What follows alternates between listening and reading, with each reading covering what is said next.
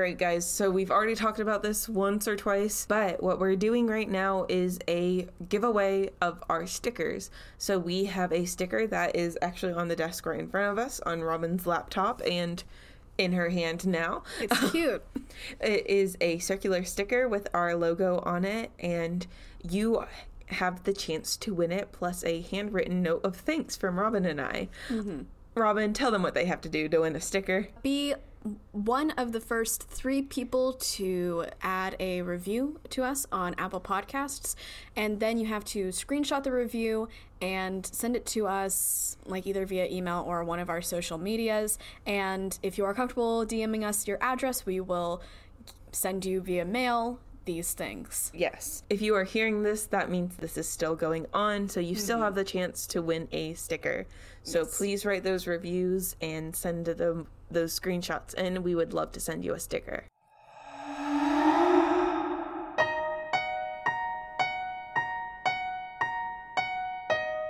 Welcome to Haunted Hospitality, Southern Stories Told by Spooky Gingers. I'm Robin. And I'm Zoey, and I have a story for you today, Robin. But first, how's life?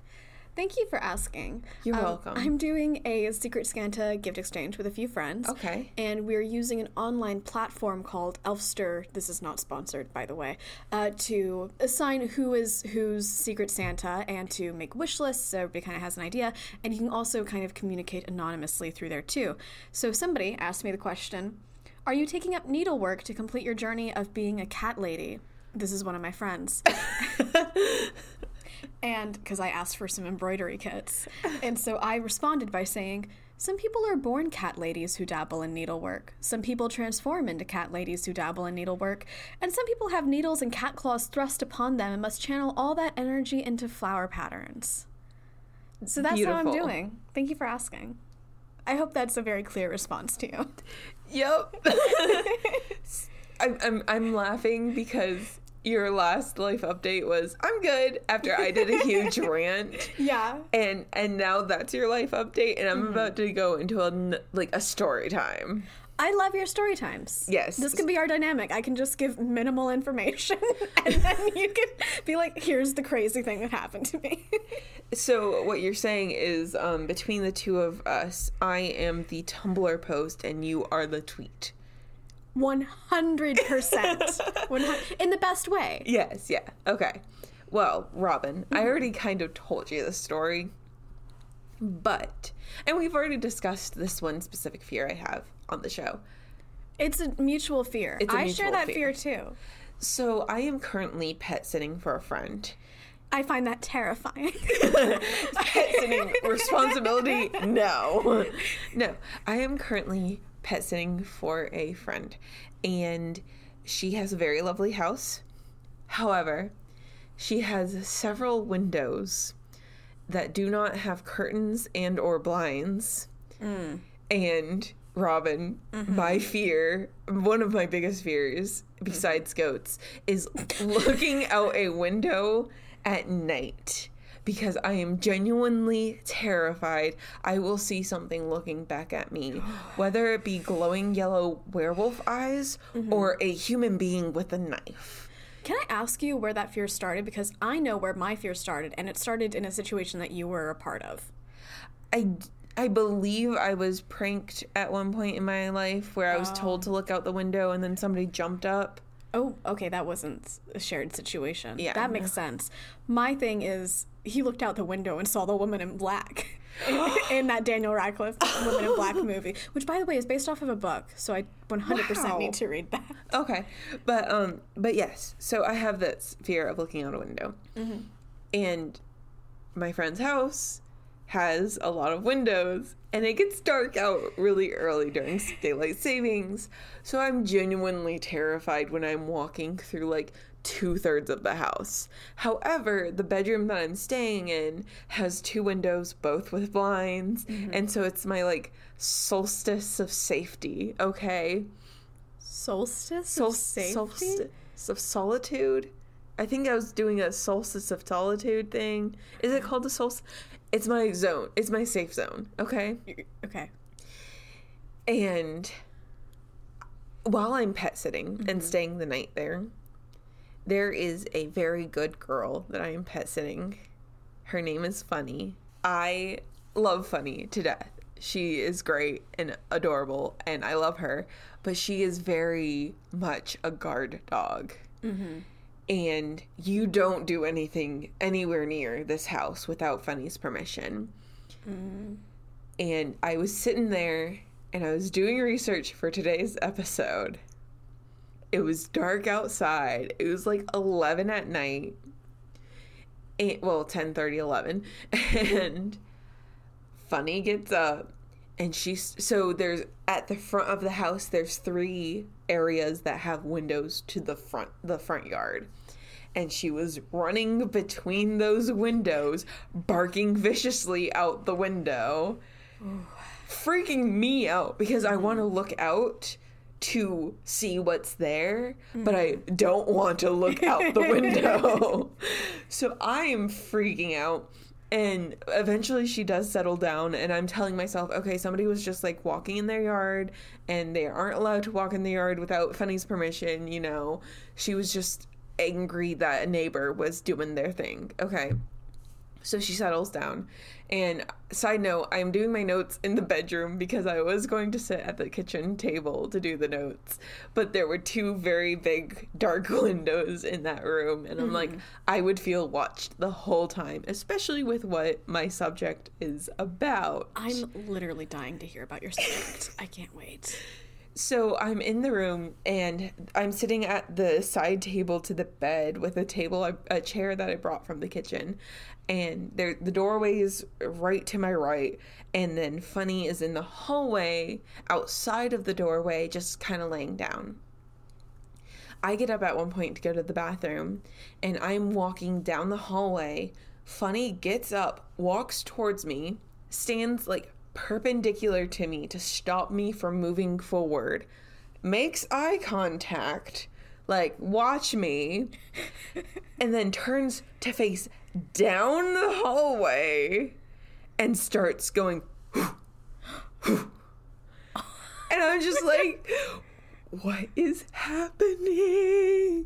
So, yes, I think my thought process was having a dog here would make me feel safer. Yeah. However, my thought process, I think what actually happened was I became more terrified because the dog was reacting to something that I didn't see. Okay, can I ask you, do you, okay, are you thinking like there's a murderer outside or are you thinking there's a something something outside? I'm thinking there's a murderer at, Okay, outside. okay. Yes. Which is a much more rational thought process. I mean, it is in a little bit. What, it, what it's about when a- it looked down the hallway though? So when she looked down the hallway, I think I was just too afraid from what was happening earlier to even think about ghost. Though I do want to say I told my mom the same story this morning and she's like, "Oh, "She was protecting you from a spirit." And my mom's not the type of person to say that. so I was just like, "Why did you think of that before I thought of it?" The hallway, I would be terror. Okay, if she was barking out the windows for me, Uh-huh. murderer. Murderer. Hallway? No. And it is in a little bit of an older area in Columbia too. Haunted. Haunted. Yeah. We need to do the haunting of Zoey's friend's house.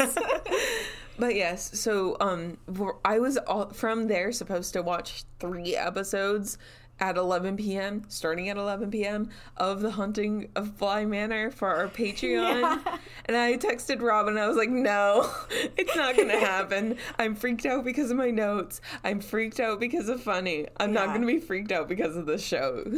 gotcha. I totally understand. Uh, we can do that another time. Uh, I'm, I'm glad you survived the harrowing experience you had. Are you going back there tonight? yes. Oh, shit. Well, everyone, if this is the last episode, then you know what that means. Yes. Uh, Zoey, now, before we get into my something spooky, Yes. this is a scary episode. It is. Can we turn off the light? Oh, God. There. Hold on. Do you want to plug in the Halloween lights that are still hanging up? Oh, we're really setting the mood. Ooh, fun. Okay. And then uh, soon after, I'm going to close this. So we can still see everything very clearly, but it's not quite. Hello, we're bright and happy, and now it's a little bit like. We're a little bit sullen. There's a little bit something. There's something, There's something, some- something. There's something, something. Speaking of something, something. Yes. I got a something spooky for you. Okay. Now, this is less of here's my comprehensive thing, and I'm not calling this creature corner. Okay. It is a. I don't know how you classify it. We're talking about banshees. Okay. I love the concept of banshees. I do too, and I know a little bit about them because of somebody that you are planning on mentioning, I believe. Yes, I am. so, uh, okay. Love banshees. They are an element of Irish folklore, which I think maybe I can like get. I, I kind of I love Irish folklore, and I kind of maybe I'll use this as an opportunity to get a bit more into it. Okay. Yeah, but they're an element of Irish folklore. She is a woman of varying degrees of height, apparently. Some people describe banshees as really short, and I was so surprised when I saw this. Really? One to four feet. What? Imagine a one foot tall banshee. But is she like proportional? I assume so. I don't think you have. I would think it was like a doll, like an animated doll going around, you know? I'm honestly so not sure what to think about the one to four feet. Maybe that's not current at all. That's what I saw on the Wikipedia page for banshees. when I picture a banshee, I think like at least six feet tall. The other uh, image of banshees is that they are slightly abnormally tall. Okay. Uh, I think I'm going to go with that image. it's very more intimidating. So they have long hair, sometimes described as red hair. Ooh. and her eyes are always red Okay. because she's crying. Okay, so it's not like her irises are red. Her No, yeah, yeah. Okay. It's it's like if I if I shed one tear, my face looks so ugly. I, I just no, I'm serious. I'm very serious. So, and my eyes are just red. Basically, what I'm saying is, if I were slightly taller, I would look a lot like a banshee. Okay. So, uh, in a lot of ways, I read her as the personification of grief. Mm-hmm. So, in this Irish culture, what they would have a lot of times is keeners, which are women, sometimes professionals, because you hire professional women, and they're like professional mourners. They're at the funeral and they are wailing. Oh yeah, they're just sitting there being like, ah! Yeah. Yeah. It is just really a huge element of the culture, it seems. So I don't know if it's still done, but at least it was done at a time. And the idea of a banshee is that she is somehow connected to a family, and oftentimes these are noble families in Ireland. And I saw multiple places saying that there were like usually of like just Irish descent. Like, and if you have the last name that starts with like an O apostrophe something or Mac something, Okay. this is you. You might Okay. you might have a banshee. but she is attached to the family, and when a person in the family is dying, mm-hmm. she will be maybe like outside the house, which funny talking about people through windows. She will be outside the house and just screaming, wailing, and I don't know if everybody in the family is said to hear it, but I think it might be like one person in the family who can hear it. So they would hear the banshee screaming and know that grief is either coming because a person is dying, maybe they've been sick for a long time, or sometimes, especially if like you have part of your family over in this area and they have died, but word hasn't gotten to you, you might hear the banshee and know that something happened before they actually tell you what exactly happened. right. And uh, people have actually been writing about banshees as far back as 1380. Wow. So it is a very well established part of the folklore. And Well, sometimes. Robin, you just uh, ruined your record from the previous episode. oh, yeah. I did say in the previous episode that 1587 was the earliest we had gone. Well, okay, it's still the earliest we've gone for a main episode. Okay. Unless we end up doing, if I hear about somebody in the South experiencing a banshee, you can bet your butt that I'm doing a full banshee episode. And I call dibs on that, Zoey. oh, okay. I called okay. dibs. Okay. Um, but she is either a strange old woman, so a woman you are not familiar with, or she could be like if a young woman in the family died before she was able to grow older, she might be staying on as the banshee for the family. okay. Yeah. So in that way, it's interesting because it's like merging your personal grief for somebody with this idea of kind of a not generalized but like passed along m- grief for like whoever is dying Right. merging those two ideas. And you can find the banshee in Irish, Scottish, and Welsh culture, but I do think it's mostly associated with Ireland, at least in this version as we know her right now. And internet witches. Yes. and internet witches. And internet that's, witches. That's it. That's the bullet point. Internet And witches. Internet witches. They our friends over at the Internet Witches did a really good episode on banshees, uh, where I think they kind of talked about their personal experience with banshees. Yes. Whew. Because one of them is able to see them. I forget which one. I thought it was here. well, you can hear and see them. I, I don't. I. It's been a while since I listened to that episode. But that was a really good one. That was a very good episode. It made me simultaneously so jealous from a podcasting perspective that I like have no ability to perceive other things other than what is specifically in front of me, and also simultaneously grateful because that sounds awful. It does. it does because she just sits there and screams. Oof. Well, wails, but Wails. I mean, it's a lot of things go. What is a wail if not a scream? uh, all right, but yeah, that's banshees for you. Okay. Well, thank you for. I would classify that as a creature corner. You would, Yeah, if It's the just- burn drawer story that I did was a creature corner, then yours is a creature corner. but it's like here's a lady who screams. That's still a creature. Okay, okay, cool. Creature Corner, Robin's first edition. All right. Now, Zoey, I am shutting out everything in my mind because I just want to focus on what you're going to tell me because I am stoked. Yes, dear listeners, I am about to tell you about the Black Eyed Children. Yay! Yes. So Robin's super excited about this one. I think I mentioned this like way before we even started recording, or we were like recording our first episode, and I was like, "Oh, I might want to do something like that," and Robin's like, "Do it." so, They creep me out so much. so for those of you who don't know what Black Eyed Kids are, I'm going to give a little bit of a brief description. Black Eyed Children slash Black Eyed Kids refer to beings that look like kids. However, they have creepy all black eyes and very pale skin. So they usually are in the range between 6 and 16 years old, and everybody who sees them says that they look just a little bit off. So, Robin, do you know what Uncanny Valley is? Yes, I do. Okay. I just read a memoir called Uncanny Valley. really? Really recommend it. Okay. Do you know who it's by? Anna Wiener, sorry. Okay. Anna Wiener wrote a memoir about Uncanny Valley, oh, called Uncanny Valley. It's really interesting. Totally unrelated, so I'm not going to go into it further. Right. So I'm going to go on a very basic, very five second explanation of what uncanny valley is if you haven't heard of it before. The definition that I was able to find online is the relationship between the human like appearance of a quote robotic object and the emotional response it evokes. In this phenomenon, people feel a sense of unease or even revulsion in response to humanoid robots that are highly realistic. So basically, what it is, they specifically are talking about robots, like Sophia the robot.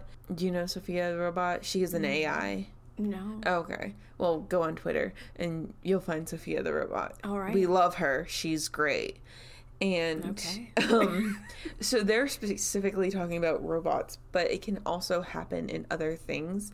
So basically, there is a point where you're depicting a human being where it it's like you can start with like a stick figure. Okay, you know it's supposed to represent a human, but it looks nothing like a human being and then you go up to a baby doll and all of that. And as it gets more and more similar to a human being you're like okay that it could be a little bit creepy. Mm-hmm. Okay.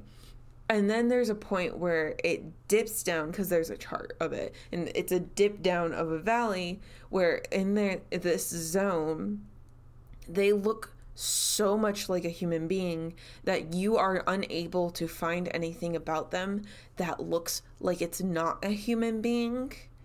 However, you can you have this feeling that that is not a human and you can't explain it. And it makes you incredibly uncomfortable. It makes you very uncomfortable.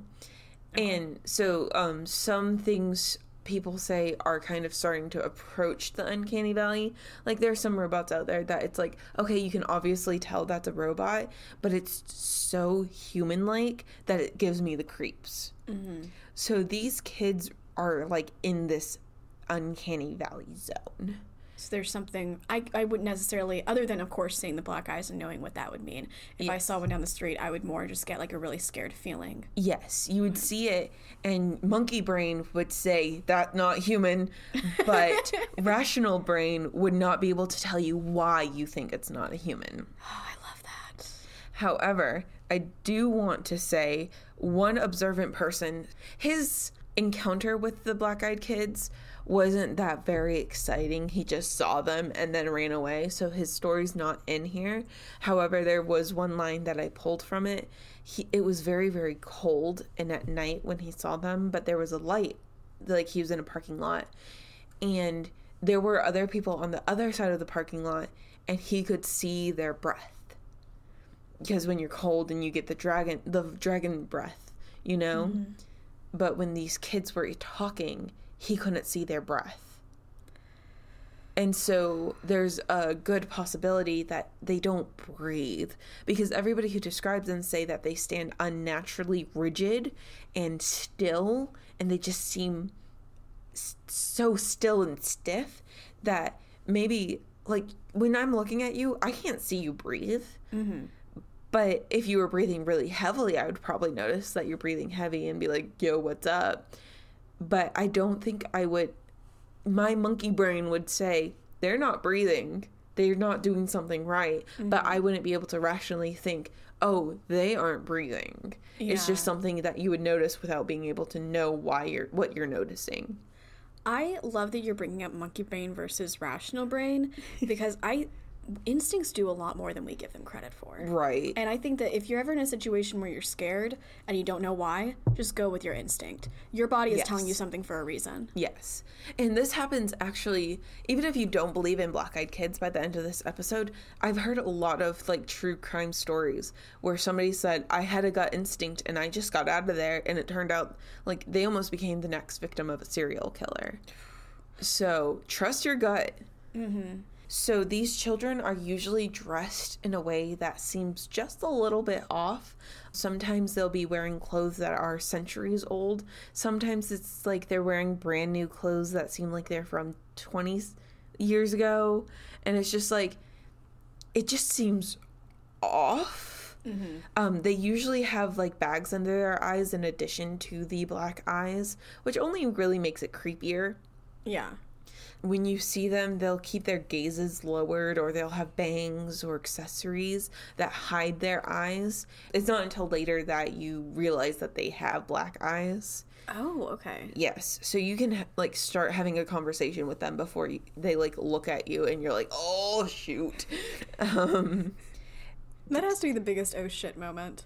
Yeah. If I were just having a conversation with a kid and then be like, oh shit, it's a black eyed one. have to get out of there. there's also a feeling of dread. Just mm-hmm. you feel scared and dread the second you notice them and you don't know why. And they will often come up to your car or your house and mm-hmm. request to be let inside for some reason. And when they speak, it feels unnatural. Like they're speaking with like a certain lilt or accentless and they just they sound like somebody who just learned the language Huh. in a way like they don't phrase things exactly correctly. Okay. Yes. I wasn't able to find the stories. However, uh, Em on and that's why we drink did cover black eyed peas. I black eyed peas.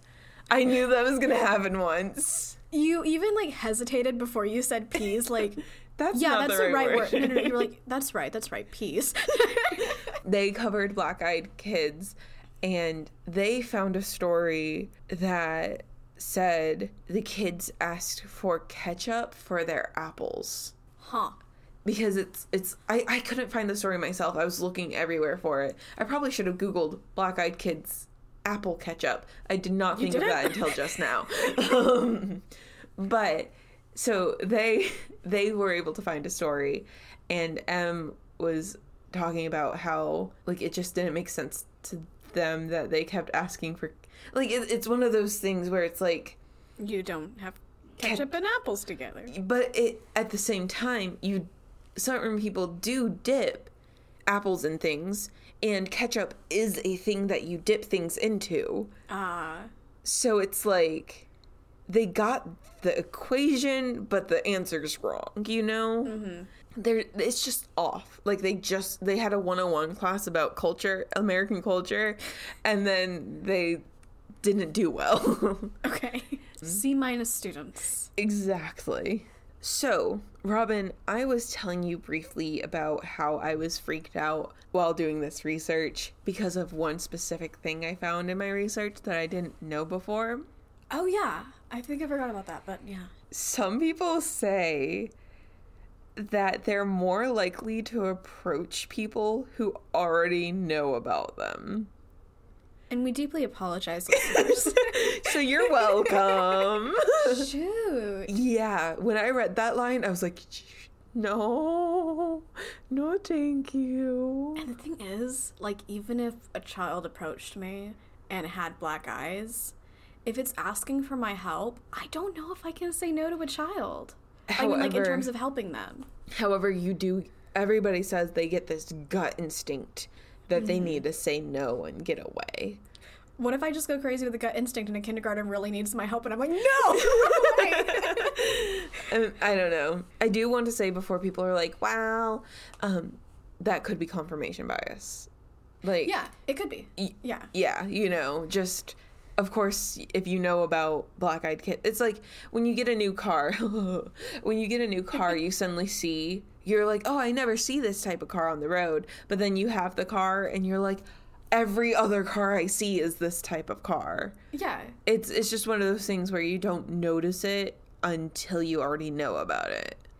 Yeah, it could be that. And also, I mean, like, okay, maybe people have experiences with black eyed children, and then, like, I mean, who's going to report it if they don't know about it? If I mm-hmm. report it, I mean, what, go on Reddit? I mean, that's what some people do. yeah. Though I do have to say right now we do have a Google society.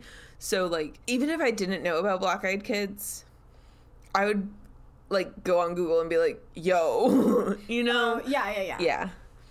So, tabloids say that the first sighting was in the 1980s. For some reason, Wikipedia says that they're European.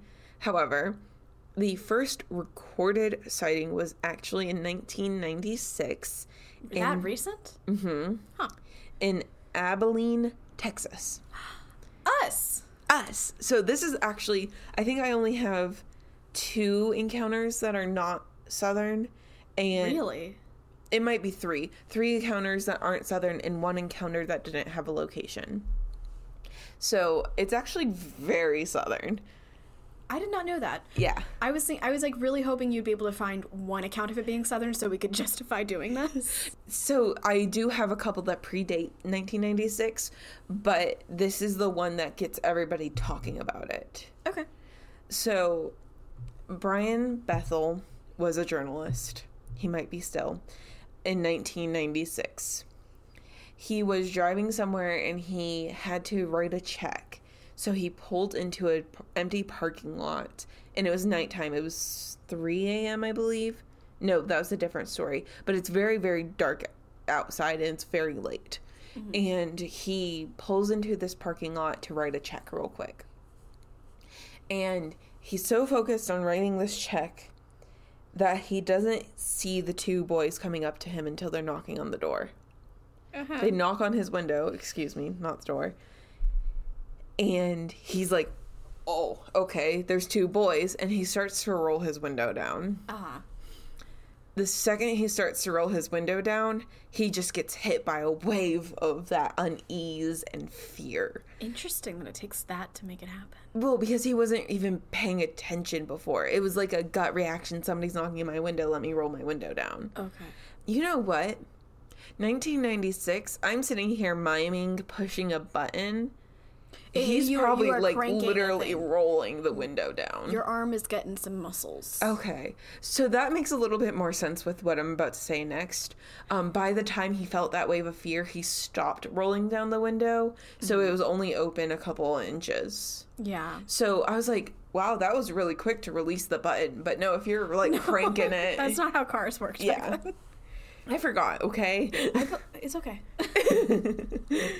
so he he described it as a soul racking fear that he felt. And he had no understanding as to why he felt that way. So there's nothing in his brain that said you should be afraid now because of this. He was just afraid.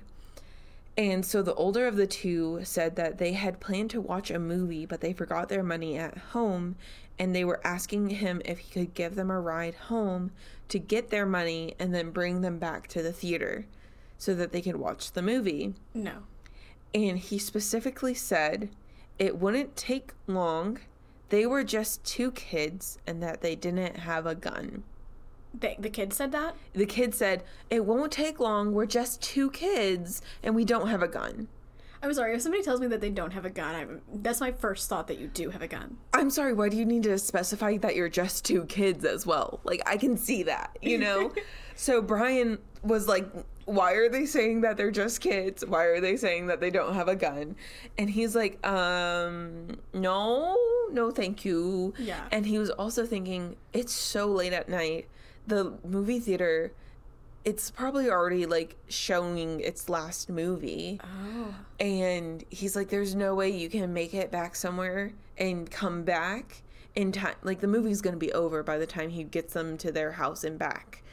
And so he comes up with an excuse and says, no, sorry, I can't do that. And he looked away briefly, like to look at the theater and looked back at them. And it wasn't until then that he said that their eyes were black. So I don't know if he didn't notice it before or if they were normal and then they turned black when he was saying no. Oh. Yeah. I mean, he says that they looked normal up until the point that point, but my skeptic brain is saying I think you just didn't notice. Mm-hmm. Because there's no other story saying their eyes were normal and then they turned black, you know? Gotcha. He came up with the excuse not to give them a ride, and the older boy grew angry and said that they couldn't get into the car until Brian gave them permission. Uh, well, yeah, I'm not giving you permission. So Brian said, okay, rolled up his window, and drove off the lot. Smart. Sped off. He still sticks to his story now when that article I was reading was published. Um, and even th- though a lot of people are like, you're lying, you're lying. So from his story, because he was a journalist, he was able to publish this. A lot of people started coming forward and saying, I've experienced this as well. Oh, okay. And later years, websites like Reddit and Tumblr and things like that, like blog areas. I don't know if you'd classify Reddit as a blog, but where you can share stories. Mm-hmm. Black Eyed Kids became a common creepy pasta or a creepy story that you copy and paste over and over again. So it spread more with the internet. However, there was one European newspaper that apparently the journalists went around and collected stories of people who have experienced a black eyed kid encounter and they released that and that was after seeing Brian's story and I guess that's why Wikipedia says that it's a European thing when really that newspaper coming out is when everybody else was like, "Oh my god, I've seen that too." Okay. So it started with Brian, went over to this newspaper, and then it became a worldwide thing. While not all of them, the encounters I'm about to tell you, are in the South, I am going to share all the ones that I can find that are juicy. Okay. I, I specified juicy because a lot of the stories I found were I was in a parking lot and I saw a kid and they were creepy and then they had black eyes and I got in my car and drove away. Which is the right response. Yes, but it's like I don't need to tell you that 12 times over. You know? Yeah, yeah. So this is in chronological order with the exception of the ones I couldn't find dates for, so I put them at the end. So, 1950, Virginia. Okay.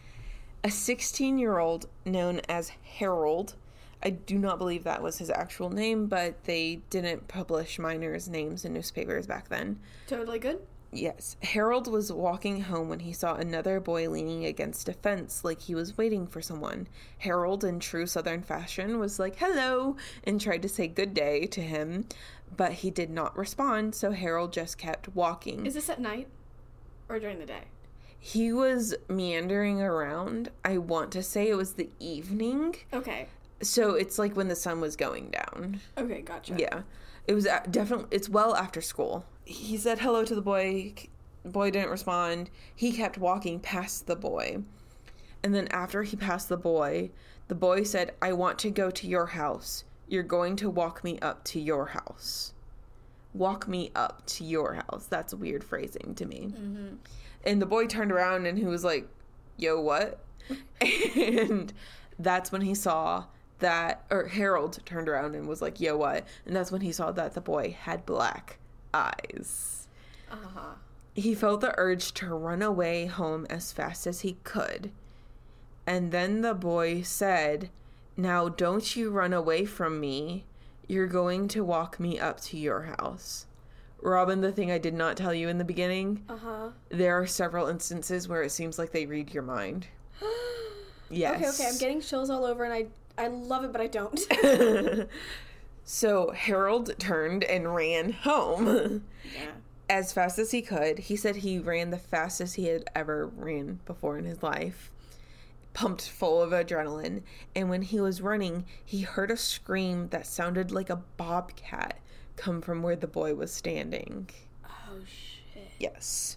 Harold told his parents what had happened when he rushed home, and his father grabbed his gun and tried to go looking for the boy. Oh I- my God. There's no report that he like found anything, but like I just want kind of want to like throw that in there to be like he was so shaken up that his parents weren't are you sure that's what you saw? They were like, I'm grabbing a gun and I'm looking for this child. and his mother also brought him to the a priest because she she thought that he saw the devil himself.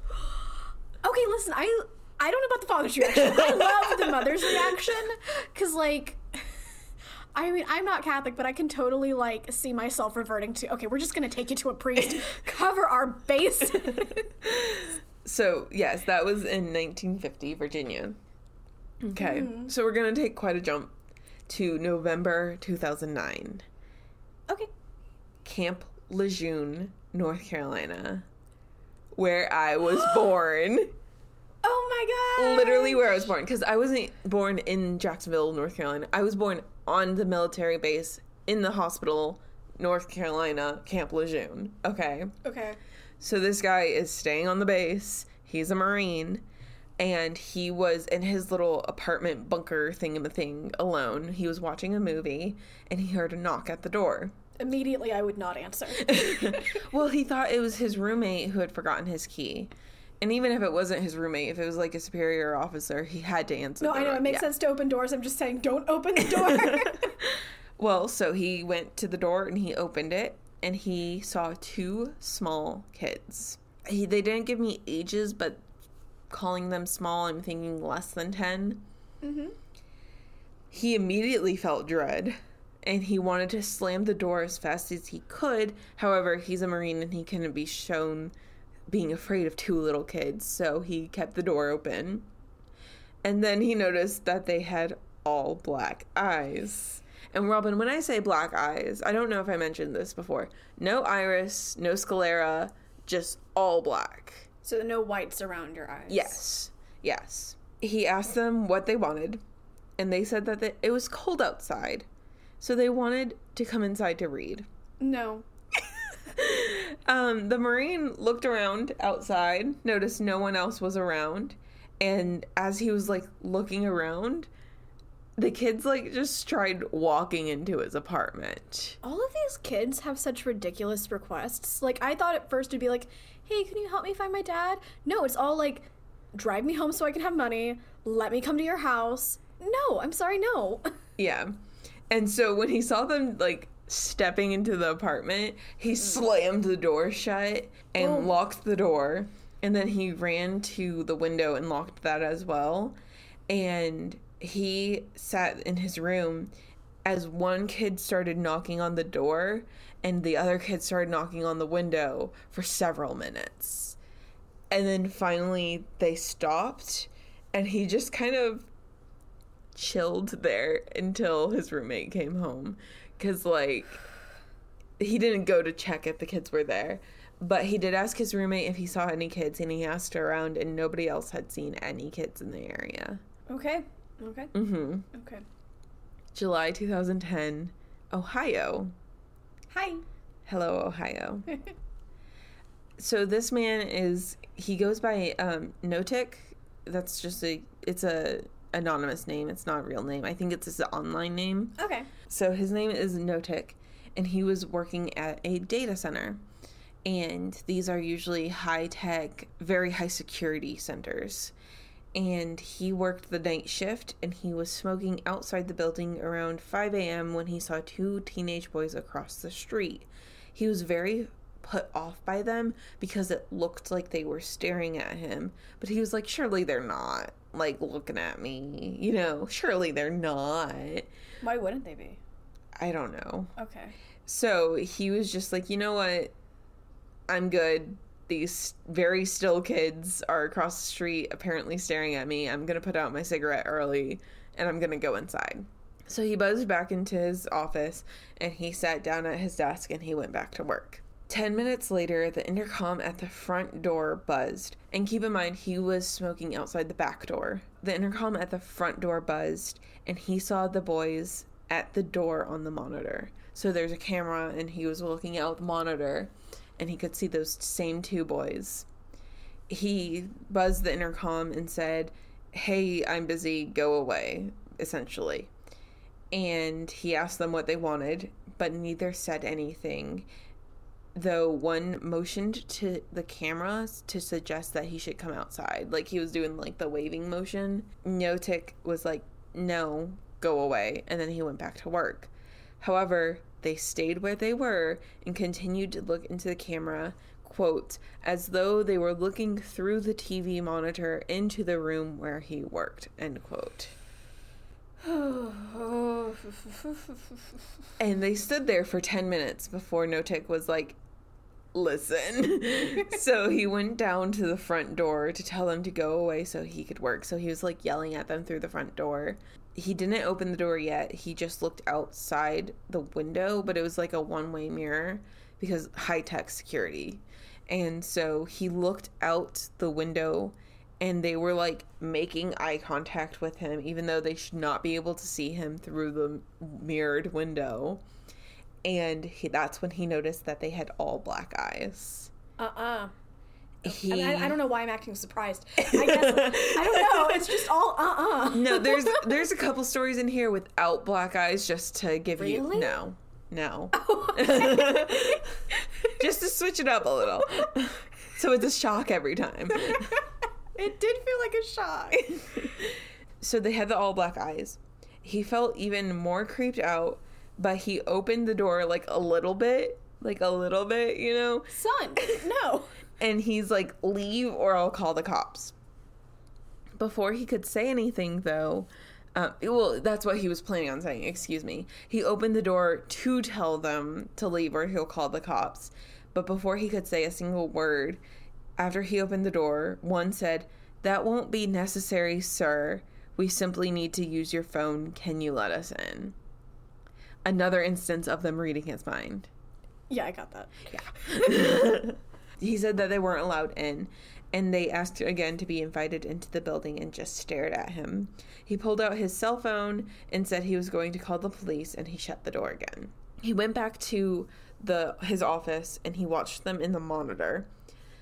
One stayed at the front door and the other circled the building to the back door where he was smoking earlier, where there's another camera and both just sat there and stared at the cameras. So that's when Notik called the police.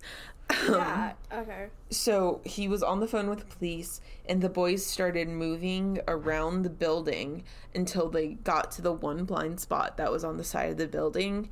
And he thought he was going to see them like come out on another side, like they were circling the building or something, or maybe on another camera he would see them in the distance because it was like it was a blind spot, but it was overlapped by the other cameras. So if they moved away from the building, they would be picked up, or if they moved to the left or to the right, they would be picked up. Yeah. But there was no way for them to leave this blind spot without being seen by the cameras. When the police got there, they could not find the boys. It was like they had just disappeared and they did not show up again on the cameras. So, um, yeah, that's fun. Oh my god. and you'd think like if you're if that just happened to you and you're creeped out as much as he is, you're watching those cameras like a hawk.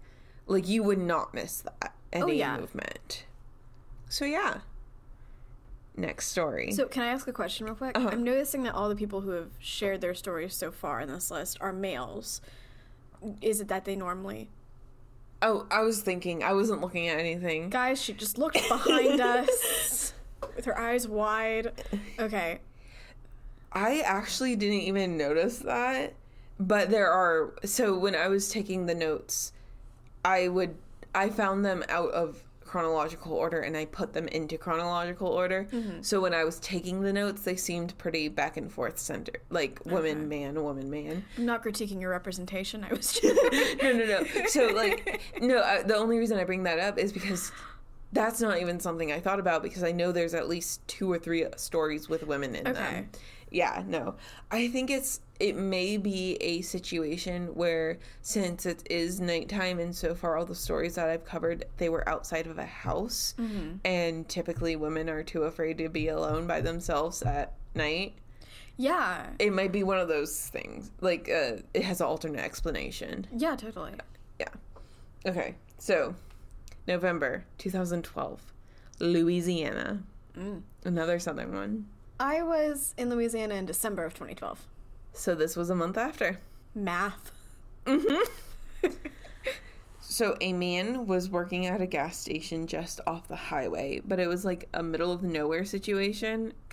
So, it's like this exit exists solely for a gas station to be here. I've seen many exits like that. Yeah. Yes. Mm-hmm. I think there might be like a McDonald's across the street or something, but he was the only place open at this point because this was the story that was 3 a.m. Okay. This is at 3 a.m. The power went out at this man's gas station. He used his phone as a flashlight and he went to the generator and turned it on, giving power to the parking lot lights and the hall to the register. However, the rest of the lights were not hooked up to the generator. Mm-hmm. The area had heavy winds that day, so he just kind of like chalked it up to the storm, and he wasn't too concerned because he worked at this middle of nowhere gas station and he never really got he I mean the graveyard shift, you know. Yeah.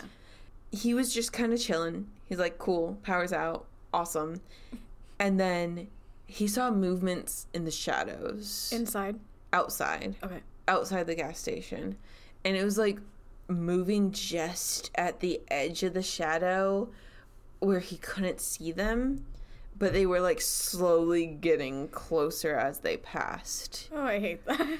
and then he fi- they finally got close enough for him to realize that it was three kids on bikes. So one kid stayed back but then two kids hopped off their bikes and then walked to the doorway of the gas station which was unlocked by the way because it's a business mm-hmm. And they just stopped and stared at him. And at first he was just kind of like, "You gonna come? Like, what's happening?" right? And then as they just stood there and stared at him, him, he walked over to the door and he was like really unsettled, and he was like, "Hey, you okay?" Like he opened the door. He's like, "You okay?" It's really weird to see three kids in the middle of nowhere riding their bike right next to the highway yeah. he's like, "What you doing?" and one, uh, the young girl asked to borrow a phone, so he handed her his cell phone. She grew very angry and said, "quote No, I need the real one." End quote, and pointed to the landline inside the store. And that was when he saw her eyes were all black. I feel like I wrote that sentence like 12 times. Um, He felt a wave of fear and slammed the door shut, locked it, and yelled at them to go home through the door. The kids stared at him a little bit while longer before they got back on their bikes and rode off to the darkness. The morning later, the clerk asked his boss if they could go through the security videos. However, due to the power outage, they were all off. Um, I have a strong suspicion that the kids turned off the power. That is something people think about is because there's a couple of more stories where the power goes out.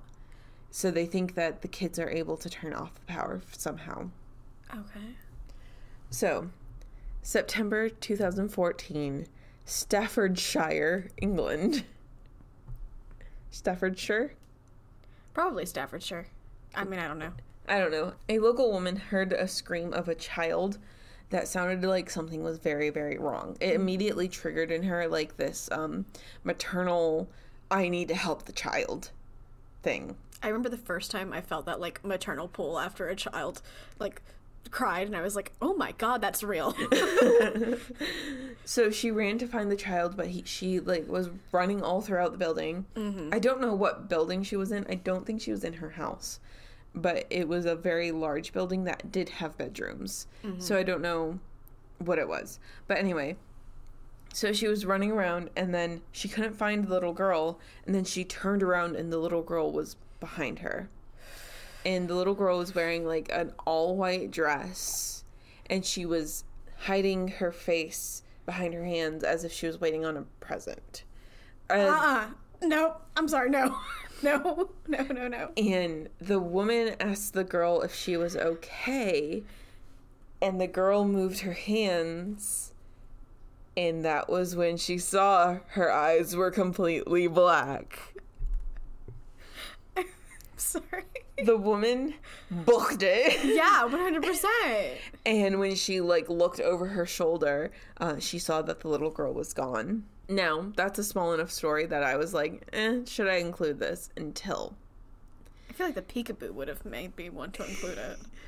There was a man named Lee Brickley. He's a paranormal investigator, and he was the one who interviewed the woman at the scene. And he said he was so interested in it because his own aunt had seen the same child in 1982. Oh my god. His aunt had been in the same building and had heard a young girl calling for help.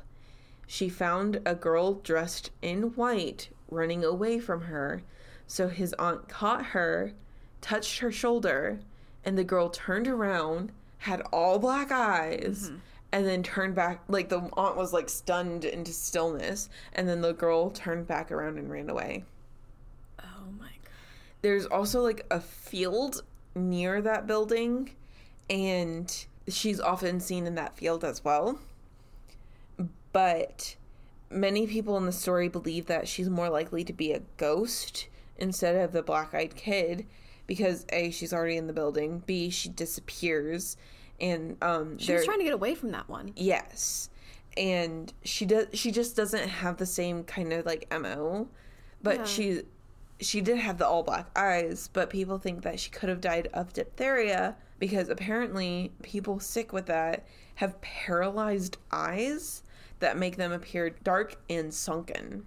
Okay. I can get behind her not being a black eyed child. Yes. But Robin, Oh no. I have a video. Oh my god. So, I was not expecting that. before we go into the video because they believe that they have a video a drone video of uh, this girl standing in the field. Oh, that girl specifically? this specific girl. This is the same story. This is why i included it. She could be a ghost. She could be a black-eyed kid but there is a drone video.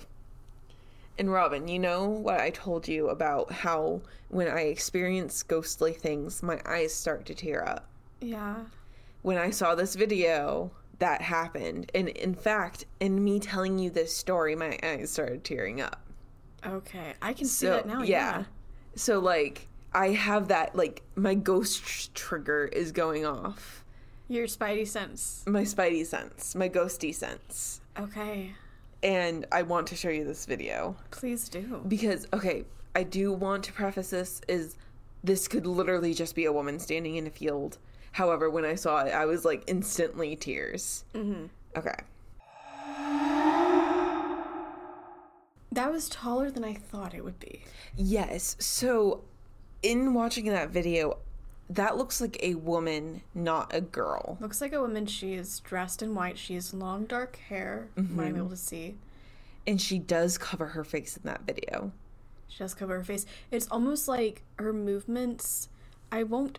They're not necessarily super graceful. They're not ungraceful, but it's almost like she's dancing a little bit. She's contorting. Right. It's it's freaky. I'm not sure what to think about it. Yeah, I don't 'cause- know. I'm not. I'm not getting the crying because that's your. It's your Spidey sense. Uh, I don't know what to think about it.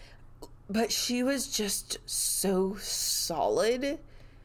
She was there. She this was was, not like a trick of the light or anything. She was. No. We saw her moving. Yeah. So I was freaked out about that. Thank you for sharing that. Yeah. Mm-hmm. Uh-huh. Mm-hmm. Mm-hmm. Uh huh. And it only gets worse from there. Oh no. No more videos. That's the only video. Okay. But Robin, these next stories get scary. Can I just say I'm so glad we did this earlier, so I'm not having to like walk out of your place at night because I could not handle that. I would have you walk me to my car. And I was doing this in creepy house at night. no, Mm-hmm. no. No, now you understand why I couldn't. I just could not watch Bly Manor. Oh, I totally get it. I uh, listen. I got it when you texted me the first time. I was like, I'm good. But um, oh, yeah. Yeah. I mean, after if I was doing this and then the dog started growling down the hallway, my first thought would be black-eyed children. My first thought outside at that point would be black-eyed children. I'd be in a different headspace. I'm getting to that headspace. All right, so I'm sorry. This one is going to be a little bit longer. I think we just hit an hour. So It's worth it. Yes. Okay, January 2016, Vermont. There's a blizzard outside, and an anonymous woman was at home waiting out the storm. She heard a loud, loud knocking at the door, and she thought somebody must have gotten in a car accident and needed help. So she looked out the window and saw footprints in the snow leading to the house, but she didn't see a car or anything like that in the street. The person was still knocking on the door. Banging was the word she used but she felt like something was very wrong. She had that feeling of, "Uh." so she woke up her husband to answer the door. He opened the door, and there were two kids on the doorstep a boy and a girl. They were not dressed for the cold conditions at all, and the woman felt unnerved by their presence. However, she felt bad for the kids and invited them into the house. Okay, okay. This is I- the only story we have where they f- are invited in. Can I just say I totally get why she did that because that would be a very hard. The other things that they were asking are really easy to say no to, except maybe the phone thing. But he handed her a cell phone. Yeah. But this, you gotta let in the freezing children. Yes. So her cats were afraid of the kids when even hissing at the kids as they walked past him. Um, she offered to make them some hot chocolate or to warm them up. But anytime she asked a question, the only thing they would say is, Our parents will be here soon. She made them hot chocolate anyway, and that's when she realized they both have black eyes. She stared at them in horror, frozen, and then they both requested to use the bathroom. So she told them how to get into the bathroom and they left down the hall. Her husband's nose began to bleed at this point, Out of there. Get the cat. Go. and then the power went out. Oh my god. I'm getting chills. The woman went to go get her husband a tissue, and she walked into the hall and saw the kids standing at the end of the hall, freaking shining style, staring at her. And just not moving, just watching her. They all three stood there staring at each other until the kids said in unison, Oh. Our parents are here. Who the hell are your parents? And then they just opened the front door and walked out. What? And the woman like goes over to the door to like shut the door behind them because they left it open. And she saw two tall men, both dressed in black suits, standing next to a black car that the children were climbing into. Once the kids were in, the men got into the car as well and drove away.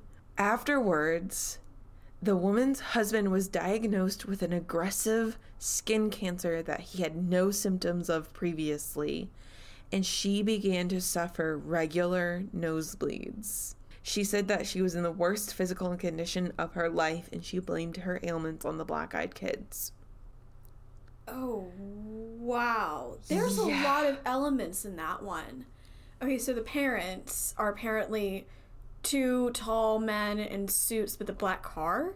Yes, I will get back to that if you haven't already drawn a conclusion from that. I've I've drawn what I think we're getting at with that. Oh, can you say it? Aliens? Aliens!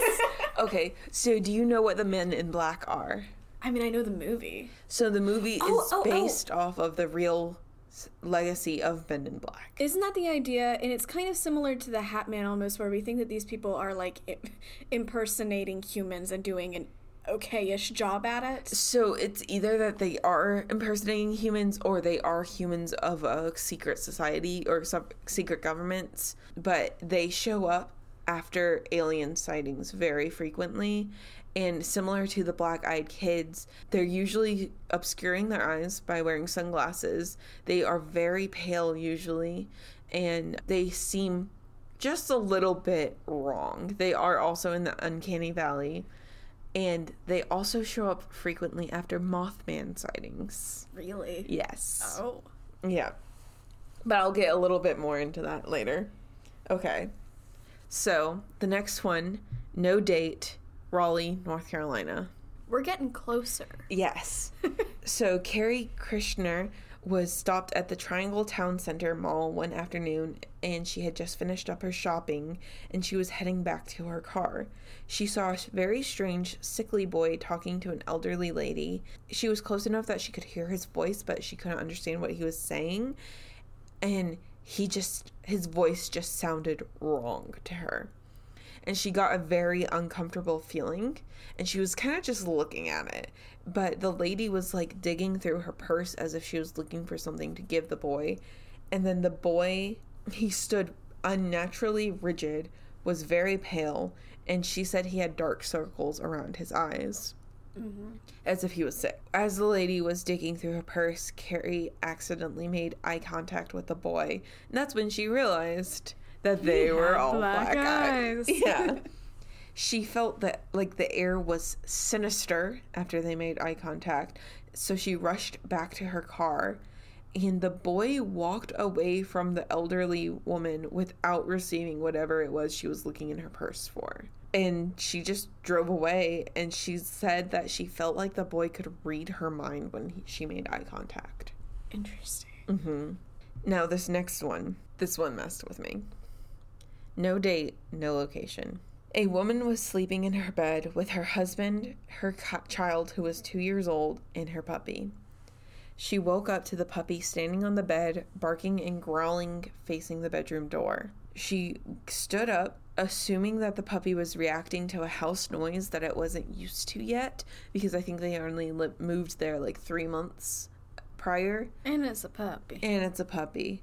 So she got up and opened the bedroom door to be like, nothing's there, you're good. Because, I mean, there's house noises, they had a roommate, like, the dog could have been reacting to anything. And this is just the bedroom door. But when she opened the bedroom door, the dog ran past her to the front door and was barking and growling at the front door. And the woman went to the front door to open it to show the dog that there was nothing there. But the second she touched the door handle, the dog started whimpering and cowering and backing away from the door, and she felt a wave of dread hit her. She looked out the peephole and saw two kids a 16 year old with bangs covering her eyes, holding a girl who was about three or four years old. The little girl was dressed in a very similar style to how she dressed her own daughter and was holding a toy identical to her daughter's toy. They've been. They've been watching her. So the woman hadn't made any noise. She hadn't hushed the dog. She hadn't turned on or off a light. Nothing. All she had done was walk in, look out the peephole, and touch the door handle. But when she looked out the peephole, the older girl spoke as if she could sense her on the other side of the door. She asked to use her phone and told her that their mother was worried. She then looked up and the woman saw that her eyes were all black. Now, the woman knew about black eyed kids, but she was an atheist. She didn't believe in the paranormal, so she didn't believe that they existed. However, she now believed they exist. so she started backing up slowly, and the girl continued to say things like, Please let us in. We need to use your phone. Our mother is growing worried. And she hasn't said anything at this point.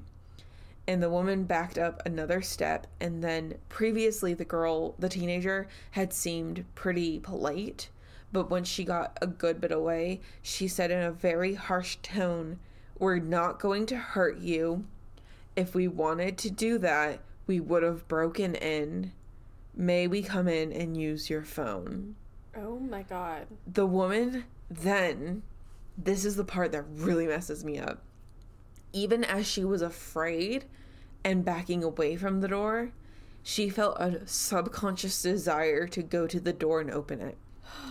She had to fight this desire to go to the door and open it while the girl was still sitting there being like, let me use your phone.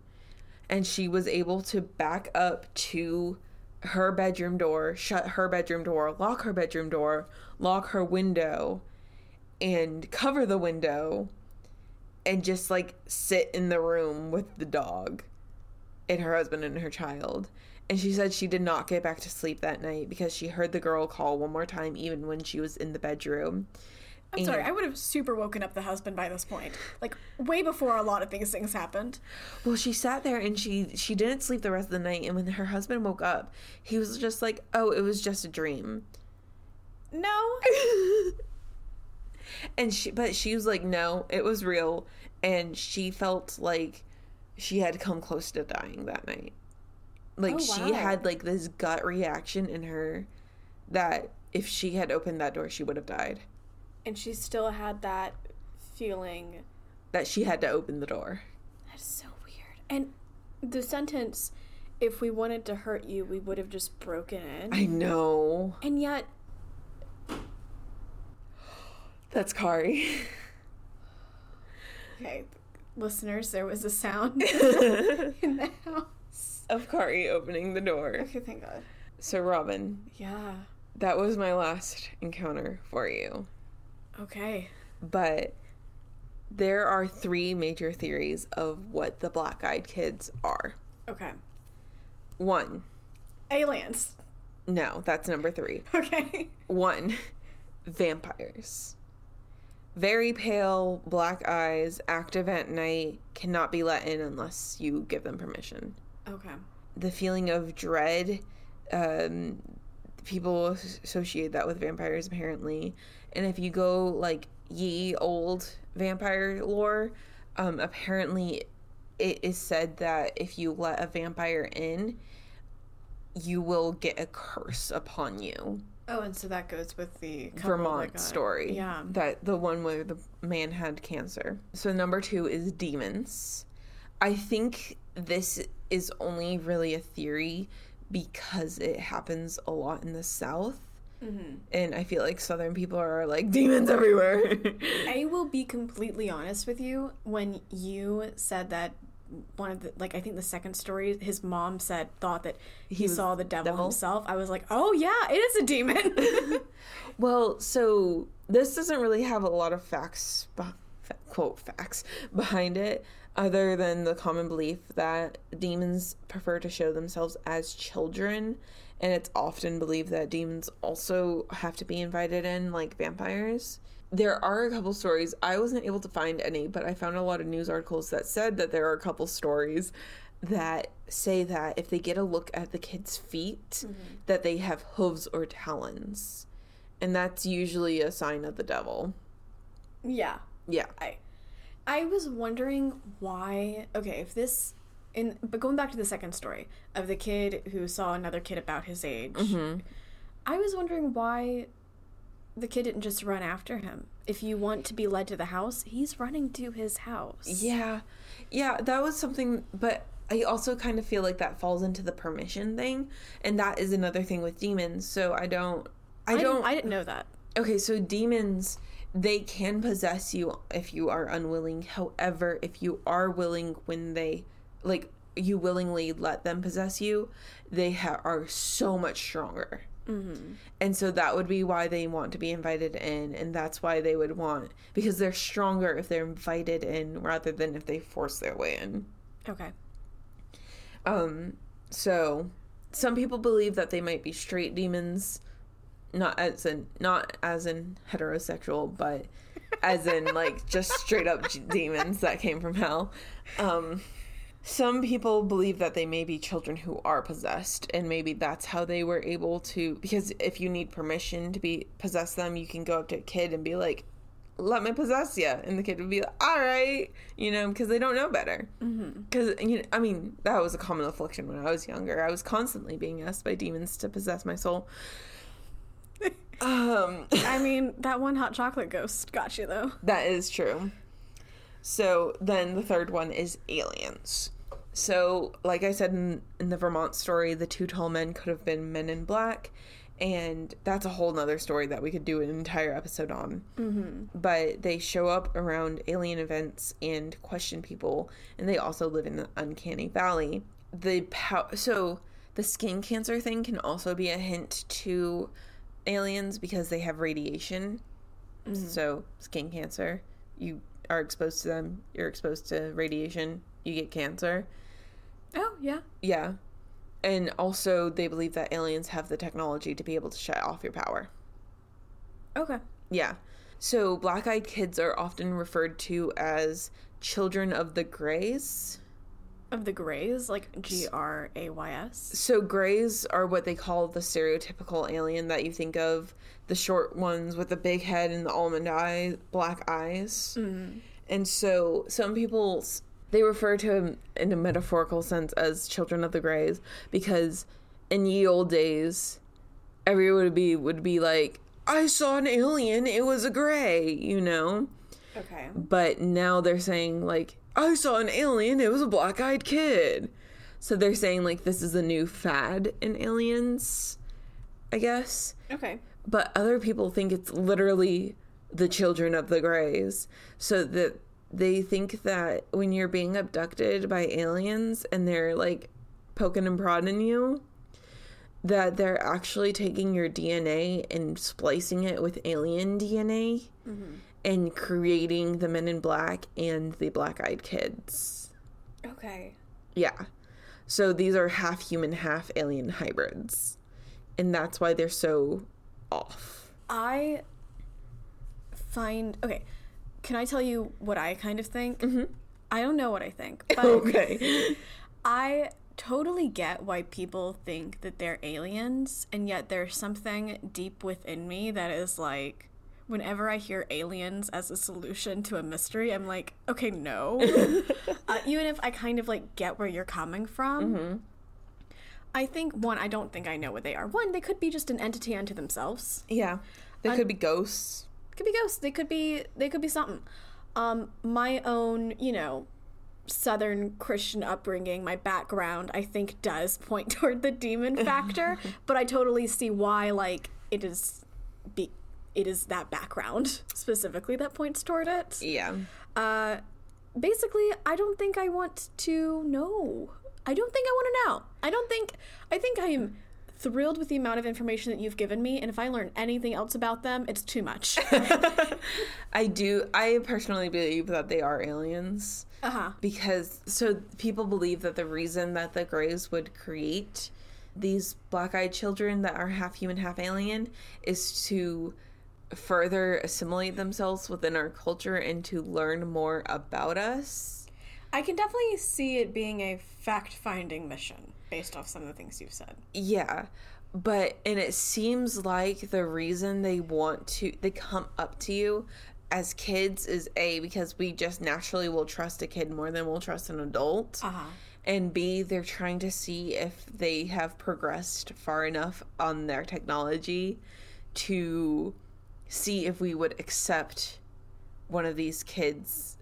Like, I think that they are experimenting to try to make it so that they don't fall into the uncanny valley so that they can have aliens walking among us. Sorry, Among Us, the video game. It's, it's a meme now. Yeah. Yeah. Okay. All right. but so um so that they can observe our culture without disturbing our culture. And when I say our, I mean the collective human. Collective human culture. Yeah. I find that very interesting. There's.